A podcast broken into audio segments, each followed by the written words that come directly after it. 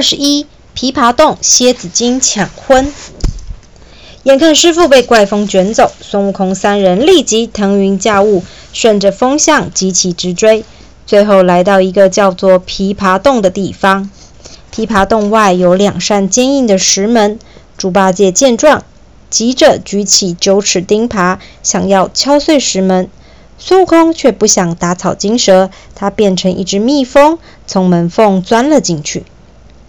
孙悟空一飞进洞里，便看见唐三藏神情紧张地坐着，眼前有个面容妖艳、一脸邪气的女妖。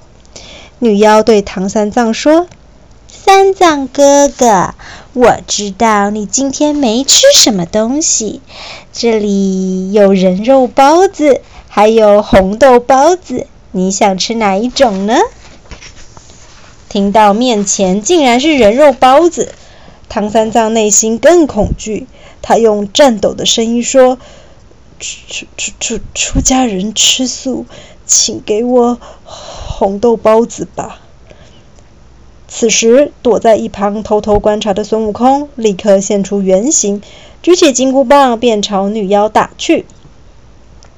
凭空出现的孙悟空让女妖吓了一大跳，女妖随即拿出三三股钢叉，大声咆哮：“你这个泼猴，竟敢私自闯入琵琶洞，让你瞧瞧老娘的厉害！”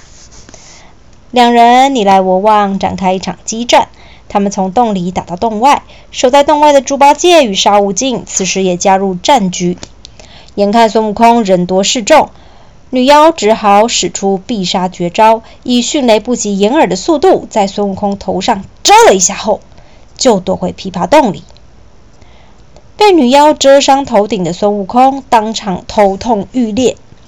孙悟空心中不禁纳闷：自从我吃了王母娘娘的蟠桃，喝了仙酒，吞了太上老君的仙丹之后，我全身就刀枪不入。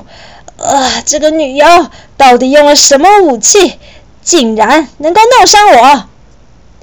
第二天清晨，孙悟空的头顶仍然隐隐作痛，但因为担心唐三藏的安危，只好再度带着猪八戒来到琵琶洞。孙悟空还是让猪八戒先待在洞外，自己再次变成一只小蜜蜂，偷偷飞入琵琶洞。一飞进阴暗的琵琶洞里。孙悟空便听见女妖用娇嗲的语气对唐三藏说：“虽然我这琵琶洞比不上西凉国皇宫的富丽堂皇，可是我的容貌绝对胜过西凉女王。三藏哥哥，你就跟我结为夫妻吧。”面对女妖接二连三的猛献殷勤，唐三藏依然不为所动。始终紧闭双眼，专注地念着佛经。孙悟空这时才看见女妖的下半身有个毒钩，原来啊，它是一只千年的蝎子精。因为求亲屡遭唐三藏拒绝，蝎子精恼羞成怒。孙悟空担心师傅的安危，此刻也顾不得自己伤势未愈，再度现身，和蝎子精又是一阵短兵相接。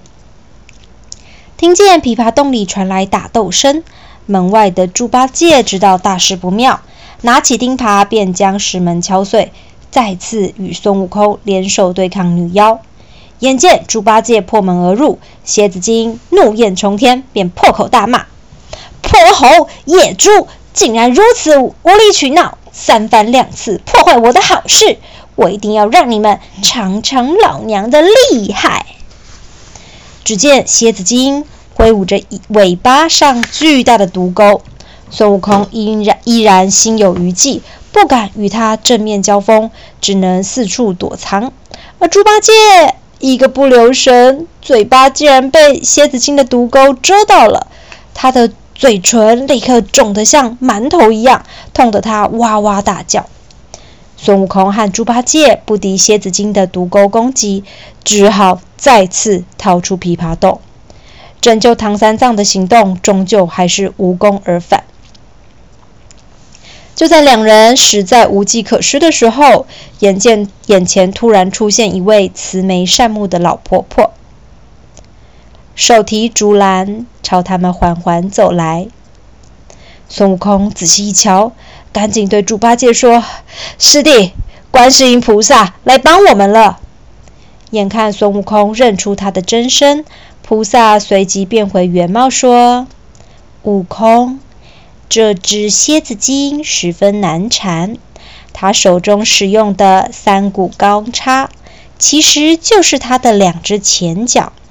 尾巴的钩子叫倒马毒，上面有着剧毒。你们可以去找光明宫的卯日星官帮忙。”有了菩萨的指引，孙悟空立刻架起筋斗云去找卯日星官，希望能够透过他的援助，顺利救出唐三藏。说明来意之后，卯日星官点头表示同意。接着，他在孙悟空的头顶以及猪八戒的嘴巴先后吹了几口仙气，两人的伤便不药而愈。孙悟空带着卯日星官来到琵琶洞。这次由猪八戒故意在洞外挑衅，果然成功引出洞里的蝎子精。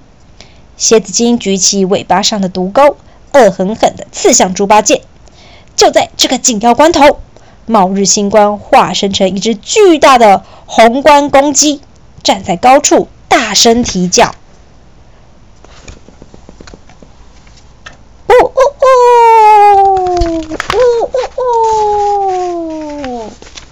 一听见嘹亮悠扬的鸡鸣声，蝎子精显得神色慌张，急忙想要趁机逃走。红冠公鸡则舞动双翅，腾空飞扑而来。接着，公鸡就用锐利的喙朝着蝎子精身上使劲啄去，让毒蝎女妖当场毙命。见到这般情景，孙悟空忍不住说。哎呀，天生万物，真是啊，一物克一物。蝎子就是怕公鸡呀。感谢卯日星官鼎力相助之后，孙悟空急忙进入琵琶洞，救出已经奄奄一息的唐三藏。离开前，孙悟空放了一把熊熊烈火，将琵琶洞全部焚烧殆尽。两三人找找到沙悟净之后。师徒们继续向西天前进。